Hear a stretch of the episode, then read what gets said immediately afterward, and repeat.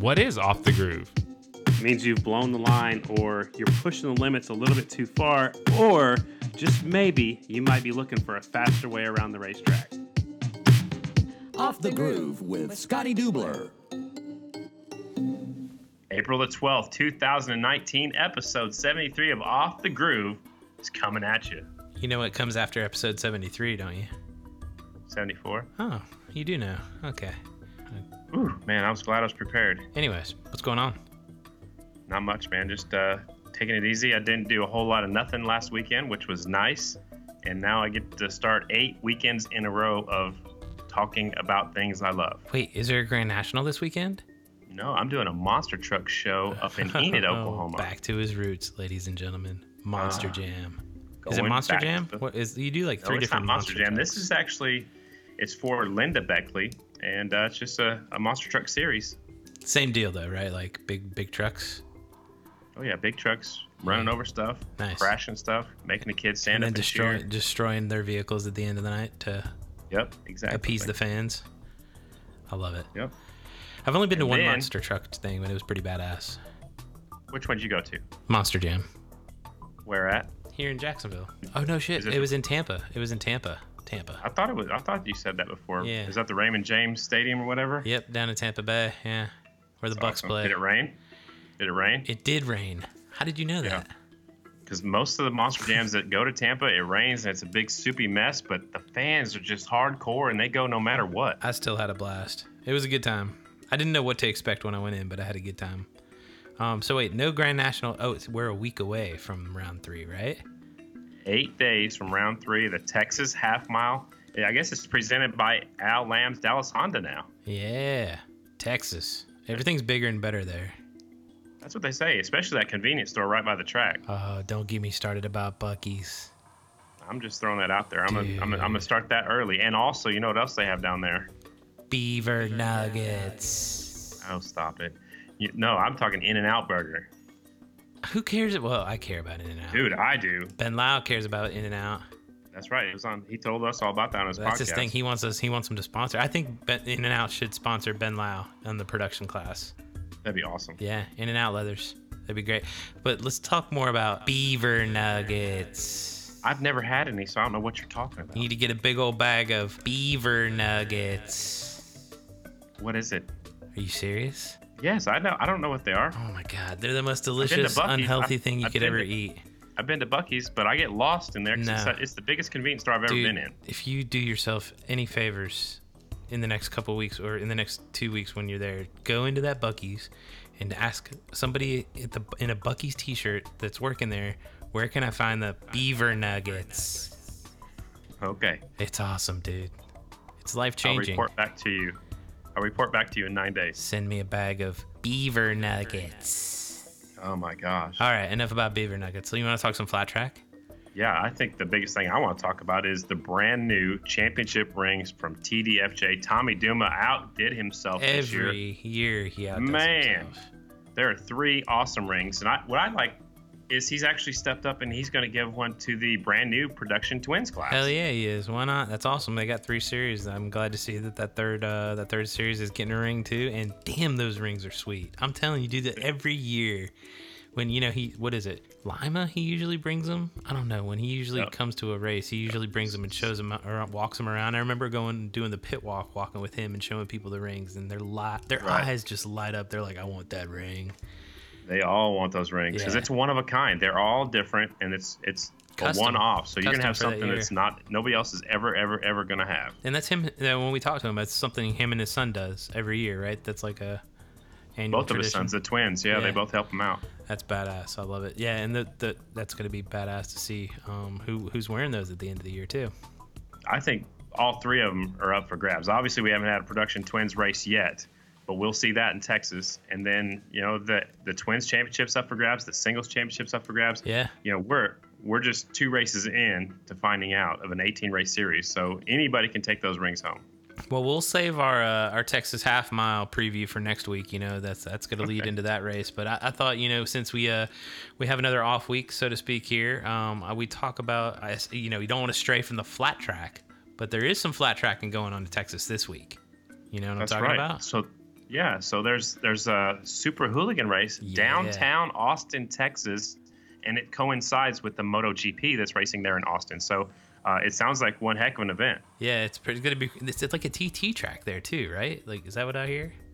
That's what I've been hearing too. So I, Yeah. I can't wait to talk to the guest you have lined up because he, he knows a little bit more about it than we do because uh, he's he's all about the Super Hooligan series. Oh, well, I, I appreciate you trying to give me credit for this one, but this one was all you. Scotty Ward, the producer, had this week and reached out Oh, to our good. guests and uh, scored scored an awesome guest, dude. Like, I'm telling you what, we've talked to two so far, but this is the third hooligan rider. I love talking to these guys. Like, I love hearing their stories. It's a, it's a lot like our pro riders that we talk to, um, but completely different. If you, and you know what I mean. Like, it, a lot Yeah, of the same it- stories how they got into motorcycle riding and stuff is are similar, but it's a completely different animal, right? And how they get to the races and then you know the struggles they have trying to get to the races and stuff like that. And every one of them have a story just like our AFT pro riders do. So uh, i'm excited about it too. And and he's I've been following this guy for a while. Uh, it's Jordan Baber. He's number 27, the Super Hooligans riders, and he's fast. He's already won a Dash for Cash earlier this year in Portland, and Yeah. and he's sitting pretty good in the point standings already in 2019. Yeah, and I mean he's he's been doing decent the past couple of years too. I didn't know much about him towards until the end of uh, towards the end of last year when you bought that T-shirt, and then you got me a T-shirt too. I, I love the T-shirts, um, and I've been following him. His socials pretty entertaining too. Uh, good old boy from the Midwest. Love seeing uh love seeing his stories on Instagram and stuff as he as he travels the circuit, and uh, he's up there running up there with Andy DiBrino. Um, didn't he beat he beat out George, uh, Joe Kopp for that dash for cash in Portland, right? So like Yeah. He's running Yep. right up there with him in his mid 20s, still kind of young, right? Um, be interesting to see what he does this year in that series. Yeah, just 26 years old. a kid, you know, he's got a lot of potential, and he he chose not to keep his AFT card and, and go pro racing. He says, "I'm having too much fun racing the the Super Hooligan Series, so I think we should give him a call." Let's give him a call. Cat. Oh my god, the cat's going again. I'll take care of that.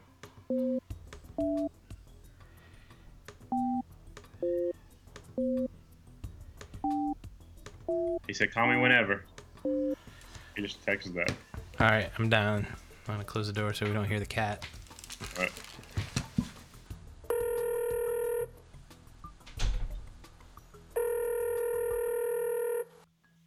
Hello. Is this the Corn Star? That's what they say, anyways. Well, that's what it says on the back of the shirts I bought. It says uh, Jordan Baber on the front. It says the Corn Star on it. Man, uh, it's nice catching up with you. What have you been up to? Yeah, it's a pleasure. I've uh, I've just been working my little tail off trying to get ready for uh, for a new style of race to the Super Hooligan Series. Uh, we're uh, we're gonna be racing uh, on an asphalt TT this weekend in Austin, Texas. Wow, that sounds pretty interesting. I think we'll get into that a little bit further on. I'm, I'm excited to hear a little bit more about that. But, uh, you know, I've been a fan of yours for the last, probably the last three or four seasons. And I don't remember if we've ever even officially talked in the pits. I know you, I said your name quite a bit because it's kind of a, a different, unusual name like mine is hard to say. Yours is actually Baber. I was told to say it. It's like paper, but with bees. Yeah, yes, sir. That's it. I remember um, the amateur nationals in 2014. I remember coming up and uh, in between the heat races in Maine and going, "Hey, man, it's Baber," and you were like, "Oh, I know. I work with your aunt. I know how to say your last name. Dang it." yeah, yeah, because I was messing it up the first time. Were you, were you riding in the amateur classes, or were you riding some vintage stuff, or what were you what were you doing that day? I think at that point I was on my 450 racing uh, the amateur nationals. Um, I remember Davis Fisher slamming me out of third place in the short track in the main event. I'll you that yeah. much.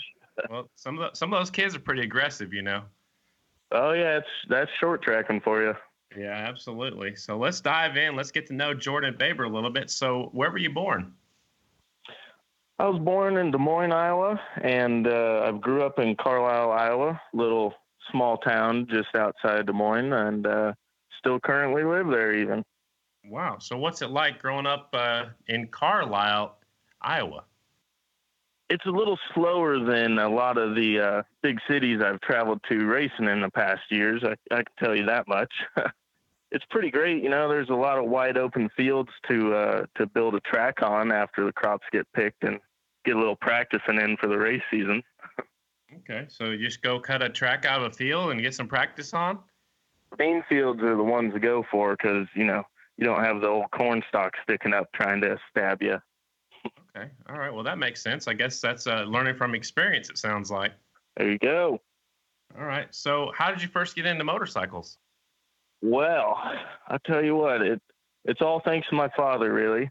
Um, my first memory, in fact, was riding on the gas tank of uh, 46 WR Okay. factory flat track bike that uh, he had just got done restoring, and uh, you know, it's all it's been all downhill since then. Oh my gosh, that that's an amazing first memory. I, I can't even imagine sitting on a 46 Harley, much less riding on one for your first ride. That's that's impressive. I love that. Yes, sir. Yes, sir. Been pretty great growing up with my old man. He's um he's been in uh, Harley world uh, professional wise since the late seventies, and uh, and then when my oldest sister got too old to go to daycare, Dad opened his own custom motorcycle shop out at our house in Carlisle, and uh, so I grew up in the shop learning from him and riding mini bikes all summer long when uh, when I was a kid and and uh, just riding around the woods and around the cornfields out here and that's where it all got started. Well, what's the name of your dad's shop, if you don't mind? Baber Cycle. All right, I love it. Yes, So, sir. when did you first race motorcycles? You know, I actually didn't start racing until a later age. Um, if you if you compare it to a lot of the um, a lot of the pros I was running with, uh, I think my first race was 2008, which would make me 14 or 15. Just had some friends that were into it around uh, the local Iowa scene, and my mom never wanted me to race as a kid. Um, in fact, in 1993, the year I was born, there was a race at the state fairgrounds here in Iowa, and my parents were at the race and watched, unfortunately, watched a fatality happen. Um, and ever since then, my mom was anti-racing. But uh, one weekend, my dad and my best friend's dad kind of lied to our moms about where we were going and snuck us off to our first motorcycle race. Dude, that's awesome. So, did you come Yeah. home with a trophy? I did. I got third in my first race ever. Did you have to hide that from your mom? I didn't hide that from my mom. So, was your dad in trouble? nope. You know, it was all over with. It's not like you could take it back. So, All right. I love it. So, uh, what was it about motorcycle racing that appealed to you? well, you know, I just grew up on a motorcycle and I just really loved going fast. And what better way to go fast than on a racetrack? Yeah. Oh, I love that for sure. So, did you try anything else besides flat track? Yeah, you know, there wasn't a lot of racing around um, central Iowa when I grew up. So there was some there were some motocross tracks around here that were local and I tried that out a few times and had some fun and got my first two concussions racing motocross and then uh yep. des- decided maybe uh maybe I'd try out flat track. It was really all attributed to the George family. And if you're familiar with the flat track world, you'll know the Georges. Uh, one brother made hot shoes for decades, and the other brother still makes the leathers that we wear. And a third brother had a awesome motorcycle track in his backyard. My dad got to know him through their father when he was restoring that WR that I had my first memory on, and uh, just wound up hanging out over there and going riding over there on their flat track growing up, and just got comfortable with the flat track and uh, all the people involved with the sport, and and uh, we had uh, we've had fun ever since then.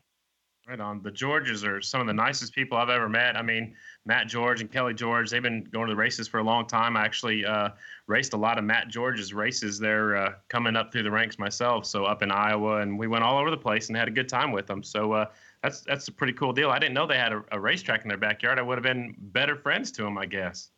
Yeah, yeah, yeah. I remember Jake Johnson and Sammy Halbert stopping by at their racetrack and hanging out on their off weekends of traveling. And you know, Matt George promoted races in Davenport, Iowa for 25 years straight, as a Mhm. matter of fact. Mhm. Yeah, he just sold that recently. He was trying to get me to come up there and announce the last couple of races for him, and it just never worked out because I'm usually in Springfield or already doing something for Steve Nace or something like that. So I've been to I've been to the Davenport Sure. race once or twice, but I never got to announce it. I actually watched my grandpa race there a few times, and and uh, Dale Jones, our one of our current tech officials, I watched him race there too. But I'm getting off the sidetrack here, so let's get back on. I want to talk more about you. So you actually had a pro license for a little while. When did you get it, and how long did you have it? Yes, sir, I did. Halfway through the 2015 season, I got my pro singles license. And then in 2016, I had my license for a full year. But I don't know. I never raced a national. Uh, just just switching to getting your pro license and dealing with all the hoops you had to jump through to to run the AMA Pro Series had already kind of broke me and never got the opportunity to travel to get to the uh, nationals and try and qualify for a national. But um, in 2015, I had my first hooligan race just by a total fluke. And uh, after that, I pretty much decided that racing hooligans sounded a lot more fun and fulfilling than racing the AMA Pro Series. Well, is there a story there about your first hooligan race? I'm I'm pretty sure I remember this one. Oh yeah. So we heard about this race thanks to our good friends from uh, it's Speed Merchant, and Suicide Machine Boys. My sponsor at the time was FTW Co. Still my sponsor. Good buddies from uh, Des Moines, Iowa here, and they heard about this race. I was working at the the local Harley dealership at the time. We found a 1987 Sportster laying in the back of my buddy's shop on a pallet, had been totaled, and we built a race bike out of it in six days. Oh man. Stealing, yeah, we stole parts off of my vintage bike and parts off of my buddy's Dyna, his street bike. And on the eighth day, we were in Sturgis and lapped up to third place On the Sturgis half mile? on the on the historic Sturgis half mile. Yes, sir. Dude, your name is on the winners list at the historic Sturgis half mile. That's pretty cool. I was lucky enough that my grandpa won there, my dad won there, and I actually won there once or twice. But uh, man, that's Oh, pretty wow. cool. That's that's that's pretty damn impressive. To to that, that that was your first hooligan race, and you go out there and win and lap up to third. First one ever.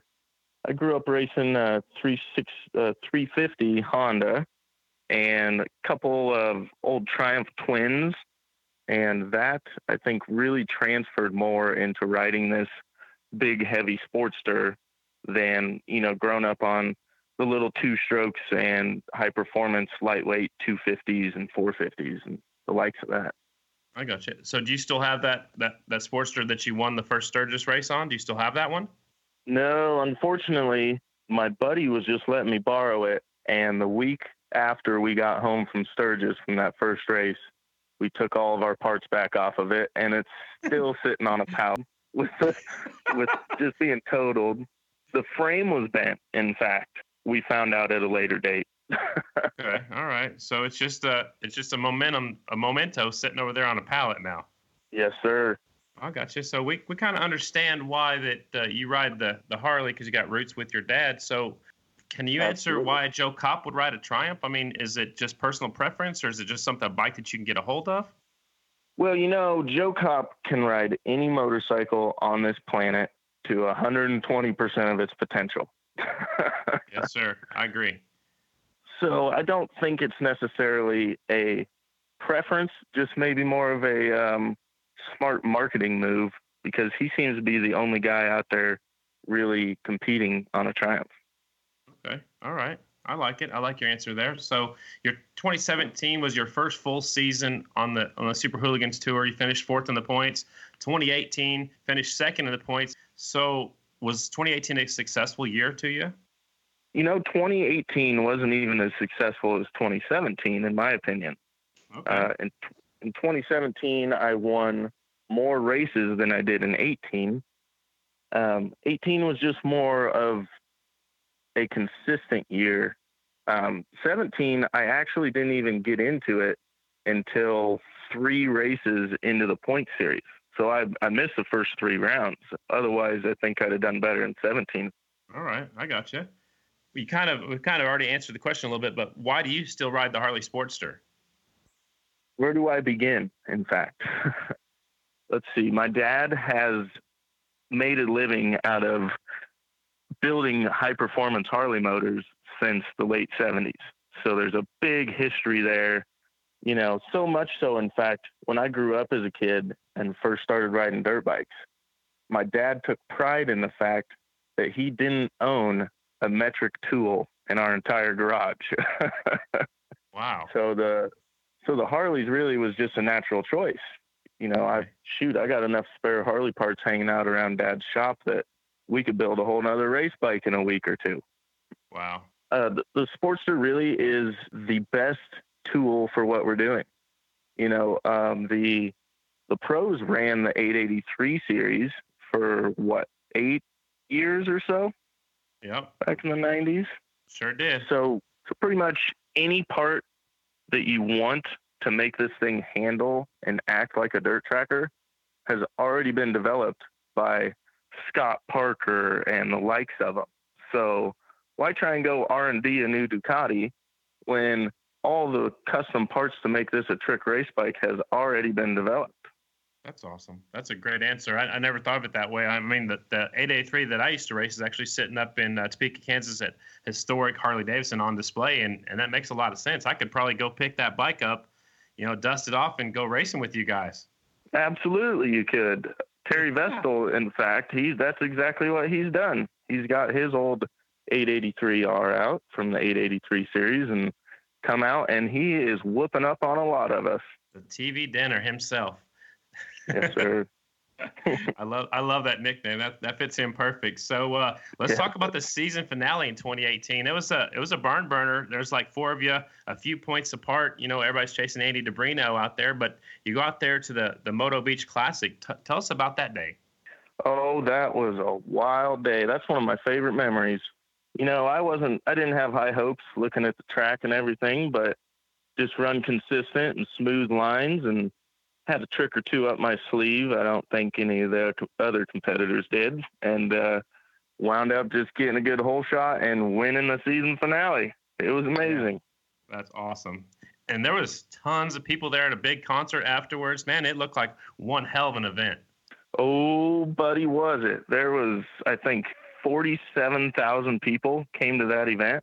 It was Wow. just insane. On the Wow. beach, like on the sand in Huntington Beach, Roland Sands knows how to put on one hell of an event. Sounds like it, man. I'm gonna have to go there this year. I heard there's there's one in, in Florida this year too, right? Tentatively, yes. Okay, Yes. all right. I, I was gonna say I saw it on the schedule at one point, and I didn't see it on the newest schedule. But that would be fun if it, if there's one on each coast. Absolutely. And then we could get a better spectrum of riders, too. Get the East Coast guys out there. Sure, sure. That makes a lot of sense. Let's talk about the off season. What do you do that's different than our pro riders in the off season between 2018 and 2019? Let's see, what do I do that's different? Well, I drink a lot of beer and Yep. I don't work out. So you- you, you got plenty of traction. Traction weight, you know, a little little tummy on you. Yeah, make sure those leathers fit right. Absolutely. All right. So you, you told us what's different. How is it similar? In, in in reality, how is it similar to what the pros do in the off season? Well, in the off season, we're definitely still riding our motorcycles. You know, I still got out on the ice every opportunity I could. And uh, of course, all winter long, you got the bike tore apart, making changes and upgrades, and and uh, looking for every tenth of a second you can get out of the bike. All right. So you ride your race bike on the ice, or do you got a different bike that you ride? That you got a spare bike or a practice bike? Oh, who are you kidding? We're hooligans. I got one bike. Ain't no practice bikes. I thought you guys were making all the money out there in the hooligans. I thought I thought you guys were loaded and had you know backup bikes, a fleet of motorcycles and stuff.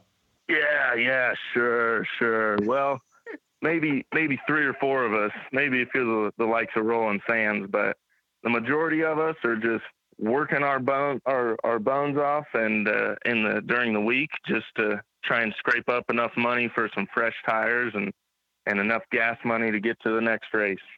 I love it, and, that, and that's why you sold those T-shirts, right? To help get you to the races, right? And that's you know that's that's true. Absolutely. That's true, pure flat track right there. Yes, it is. Living out of a van and selling T-shirts to try and make gas money the next event, and uh, I really love that about the Super Hooligan series. It's it's really a grassroots and no real big corporate money getting involved to kind of murk up the waters. I got you. And everybody's having a good time, right? That's the main thing about this Super Hooligan series is that you know everybody's down to help everybody, and at the end of the day, we're all drinking a beer and high fiving in the pits. That's great, man. I love that. So let's talk about 2019 a little bit. Uh, the evolution of the Super Hooligan Series just it's like a snowball. It's getting bigger and bigger. It's got more interest, and you're going to you're racing some amazing venues, and the racing go, is going to some big attractions like this weekend. Let's talk a little bit about the Austin track. You said it's on asphalt and it's a TT. So how does that work out? well, I think they're going to build some plywood ramps for us on top of uh, asphalt kind of road shaped course track. Okay. Should be a lot of fun, you know, because the MotoGP's in town that weekend. So it's the Exactly. perfect venue to have a TT hooligan race on asphalt. That's perfect. I love it. Have you jumped the Harley before? Well, I have jumped it a couple times, and I'm not going to lie, it's about the most awkward motorcycle I have ever had in the air. Mhm. try, try, try to get it back on the ground as fast as possible. That's my uh, my little tip to you. Yes, sir. Yes, sir. Get some power back to the ground. Exactly. So, are you going to go to the MotoGP too and check it out? You know, I'd like to, but I am going to leave town Saturday night and go up to Waco, Texas. Uh, they're running uh, on the half mile there, and that is one of my favorite tracks I've ever rode on. Okay, so you're going to race that one too while you're down there. Yes, sir. I'm gonna race that Sunday. I'm uh, theoretically on my way home back to Iowa. Okay, I got you. That's kind of on the way, right? Wink, wink, hint. Yep. Well, as far as my work knows, it is. okay, I got you. Yeah, yeah, you got to make it back to work. So, uh, you know, the schedule's, you know, it's bigger. It looks like a lot of cool events. What what race are you most looking forward to in the 2019 season? You know, I'm looking forward to Paris. Paris is just big, fast groove, and a hundred percent my style of racetrack. All right. So you like the groove track, the the banking to it's going to be fitting your style, and and you're gonna be running with the AFT Grand National. So that means I'm gonna be calling your name a lot. So is that why? Yes, sir. Of course, because you're gonna be there, Scotty Dubler. I love it. I love it. Anything else Yeah. uh, that's really exciting about 2019 for you? Daytona was really cool. That was uh, the last ser- last round, of course. Uh, racing Okay. inside the inside the Daytona 500 is pretty spectacular just to be there. Well, Um, talk talk about that. I mean, just going through the tunnel to get into the infield. You know, I remember the first time I did it. It's something you'll never forget. And I never got to race inside there, so I'm a little jealous of you know all you guys you know in the in the modern era right now, and and the hooligans got Yeah. to run with the Grand National, and and tell us about what it's like racing inside there. Oh, it's unreal. Just the scale of the place and the magnitude and the history. You know, if you if you grew up in the Midwest, you knew about NASCAR, whether you liked it or not. Someone was watching a NASCAR race that weekend. So to go in there and just think all the history that's happened and then see the grandstands that fit I don't know how many thousands of people. It was just it's a very surreal experience. Yeah, that's a good way to put it. I like that. So uh, you didn't have the finish that you would liked. I think you made the main, but you finished 11th. So what happened in the main event? Oh, you know, I just got a bad hole shot. Um, started the second row, got a bad hole shot, and with the track conditions that the AFT provided us with, it my mind just kind of switched to survival over trying to take some people out to get ninth place instead of eleventh place. You know, but I accomplished my goal that day, which was beat Travis Pastrana. There you go. yeah. Not a lot of people can say they've done that. Yeah, I, I got a photo, uh, found a photographer that got a picture of me coming out of turn two in the hole shot in front of him, and it's pretty much the greatest thing that's ever happened to me. Dude, you've got you've got to get that printed out, and you've got to get that signed by Travis. That would be so cool to to keep forever. yes, sir. Well, before the race, before I beat him, I went up to him. I went up to him and had him sign a bobblehead that I got in 2003 of him. So to be able to race him was pretty spectacular as well. That is so cool. What what'd you think of his bike, that water buffalo, man? That was something that that was badass. I was in awe. That was a killer motorcycle, but I just don't think that the big two stroke and the stock frame chassis geometry was really the best for a dirt track bike. Yeah. So Yeah. even though it was a bit of a handicapped race, hey, I'll still take it. I beat Travis Pastrana. There you go. Those those pipes were dragging. I saw one picture. He's pointed clear the other direction. I don't even know how he stayed on that motorcycle. Yeah, me neither. Me neither. But I didn't see it. Naturally, I was in front of him when that happened. But uh, it, it, I saw a picture, and it. He said he almost high sided and just grabbed a handful of throttle and saved it somehow. Yeah, that was crazy. So you're currently sitting fourth in the point standings. Um, are you happy with the way it's going so far? We're just a couple races in, and what are your goals uh, for the rest of the year? Yeah, I'm totally happy with the way it's going. Uh, let's see, Portland, Oregon, the first race, I won the dash for cash, and it's my first time beating Joe Kopp, and I just couldn't be more ec- ecstatic about that one. You know, that's some lifetime goal stuff right there. So, with a great start to Portland, even though we didn't have the best results in Daytona, I am still totally happy with the way it's going and this year is shaping up to be great. Uh, I got some new sponsors that I'm really excited about, and plenty of time off of work thanks to uh, my uh, employers, and it should be a really great season. That's awesome. So, what do you do when you're not racing motorcycles? Um, ride motorcycles, work on motorcycles, talk about motorcycles, dream about motorcycles. Perfect. Perfect. I love it.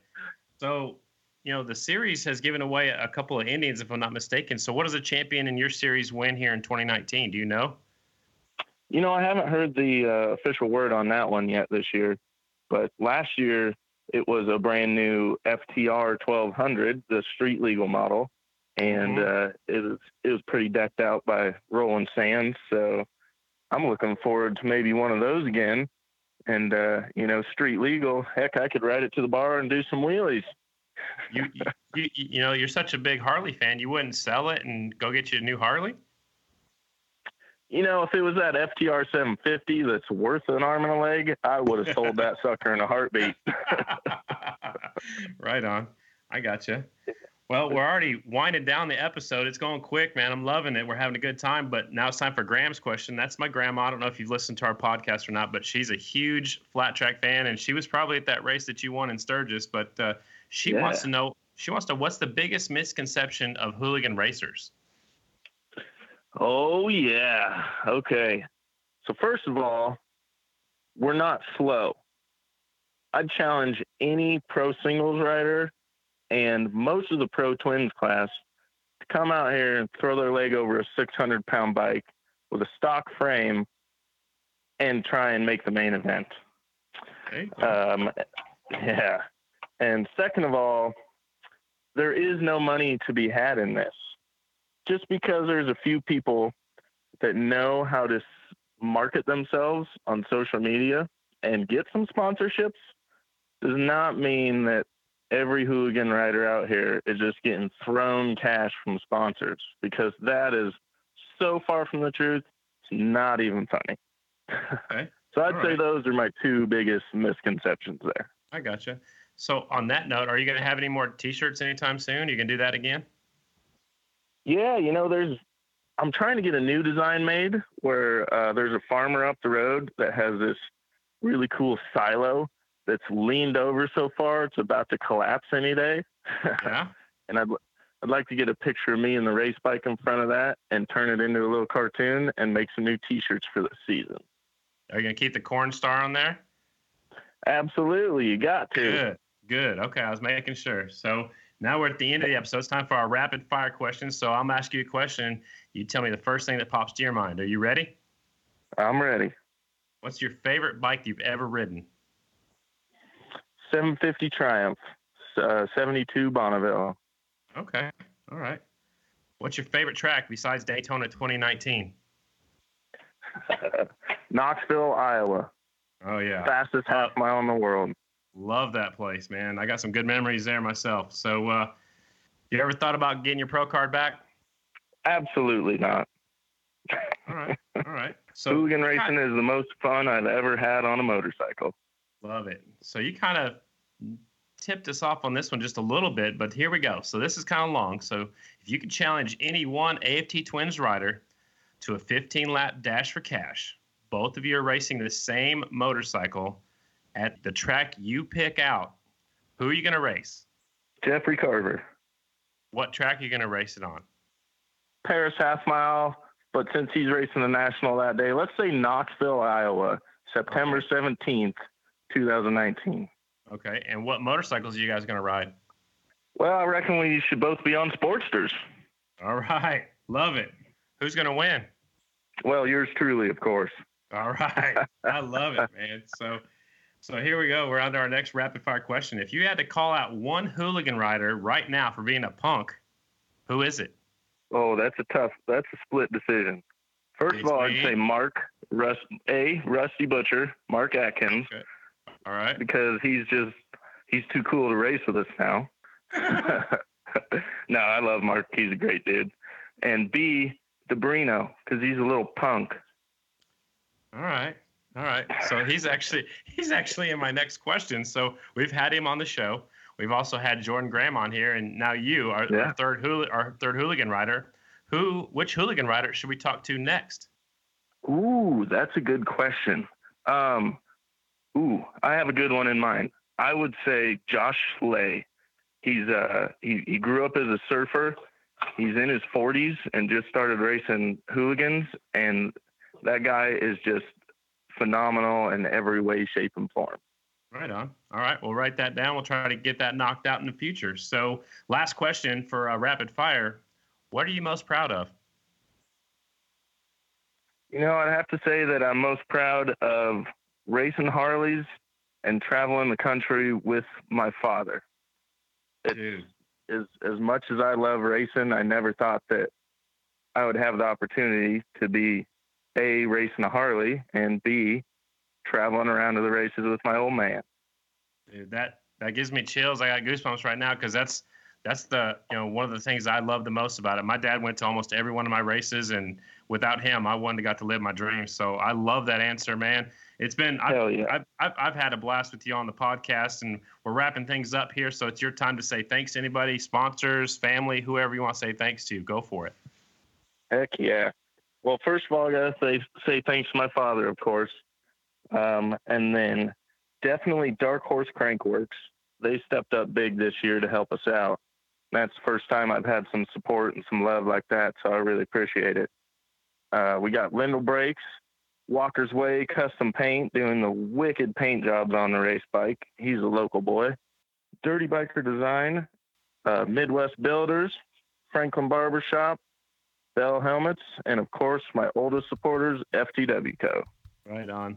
Man, we really appreciate the time. Good luck this weekend down in Austin, and uh, good luck in the rest of 2019. I'll be seeing you out there at Perris, California here pretty soon. Thanks a bunch, Scotty. I appreciate that, and it's been a pleasure talking with you. See you later. All right, Jordan. Take care, bud. I said it. I said it before, and I'll say it again. Those hooligans are awesome calls. I, I love. I love the hooligan racers. You know, you know, Jordan. I think Jordan Graham is my still my favorite episode, but this one's right up there too. And this is another Jordan. It's Jordan Baber. I don't know if it's just the name. I don't know if it's the Super Hooligan Riders or what it is, but uh, very entertaining. Uh, I love you know, he spoke the truth. Yeah. He just, like he said, he just racing to have fun. Yeah, I, I'll tell you, like, I, I kind of knew who Jordan Graham was, and I kind of knew who Andy DiBrino were before we talked to him, and I kind of knew who Baber was before we, we talked to him. I, I'm huge fans all three after talking to them. Like, uh, they, I love the passion they have for their series, the sport of flat track. Um, even though you know it, it's a little different deal, it, the the passion and the love for the sport is real. You know, what I found interesting too is the different route he took to get to where he is. You know, Yep. he didn't grow up racing as a young kid like a lot of the, the people are now, the pro riders. He started a little bit later, which I did too, and he raced a lot of vintage stuff. He had his pro card for a little bit, decided that wasn't for him. He had that pro card just so he could race some District 17 races around home in the pro class. Yeah. But he let that go because he's having so much fun in the Super Hooligan series. So, you know, it doesn't matter. It doesn't Yeah. matter what you're racing. As long as you're having fun, going fast, turning left, sometimes jumping. And his and his path to get there might have been a little different, but you know, when my favorite part was the, and I know it was yours because I saw your face when he when he said it, um, was traveling the country, do racing flat track with his dad, right? And, and that that hits home no matter what what kind of series you're racing, what bike you're on, or anything, right? That's what this is all about, essentially, right? Yeah. Spending time with the ones you love and, and the people that you love, and, and doing what you love, right? Dude, hours upon hours upon hours sitting in a van, you know, with your dad, you know, sharing stories, you know, talking about life. And that's just how flat track racers grow up. And, Yep. and I love it, you know, and, and he did the same thing and he's still doing the same thing. And that's so cool. Badass. Another one in the can, man. Episode 73. That's a wrap. You want to um, tease a little bit for next week? No, Good, because I don't know what to tease yet. I'm struggling because I'm trying to get somebody that some other form, some other champion wants to have on our Yep. on our podcast, but I can't get it lined up yet. So I'm still working on it. It's going to be a big one if we can get it dialed in. When Uh, when not- you get it dialed in, it's gonna happen. I believe. Okay, like, I'm, I'm gonna keep like, trying because maybe he's from Texas and that's where we're going next weekend. and- maybe I might be talking about a, a world famous tuner, and maybe he might wrench for Jared Mees. I, I'm maybe. just it's like I, maybe. I compare. You know what I compare it to? I compare it to the Great White Whale of NASCAR. Like when I was when I was in the NASCAR days, we like you'd have people come. I need to get Junior's autograph, and I'd be like, oh gosh, you want Junior's autograph? I that's that's a big ask, but I'm I'm completely convinced we're gonna get this guy eventually, and it's gonna be worth it. you know what? I'm actually gonna call the guy because he doesn't like texting back. Yeah. So I'm gonna make a phone call, and uh, we'll see if we can't have him on next week. Either that, or we'll just call Jared and have him dial him in on three way. Or we could just surprise call Surprise him and, and interview. just hit re- hit record. Yeah, let's do it. Hey, right. hey Carter, What? tell all your friends, Tell them what? give us a follow, to, to smash that like button. Smash give that us like a follow, button. and keep sending us feedback. We loved all the feedback we got last week Yeah. from our Flagman episode. I know we we went a little a little uh, crazy on that one, a little wild on that one. You but, got to uh, every you know once in a while. we got some uh, we got some good feedback and we really appreciate it so look forward to it everybody keep it on two wheels carter you keep it on four Yeah. no more rear ends No, and good. uh, we'll see you next week All right, buddy. We'll uh, we'll talk to you, man. Have fun. Uh, have fun at the trucks, the big monster trucks. yeehaw Oh boy, getting ready for Texas. that, that too Yeehaw! and uh, when, when i first started doing monster trucks they said you pay for the whole seat but you only need the edge. and then the other one is sunday sunday sunday Sunday, Sunday, Sunday. See you got that nice microphone that makes you sound good It does, especially when you put this echo on it. Watch. Sunday, Sunday, Sunday. so jealous The day before Monday. killing me smalls Beaver nuggets. All right, I'm out. killing me All right, dude. That was a good one.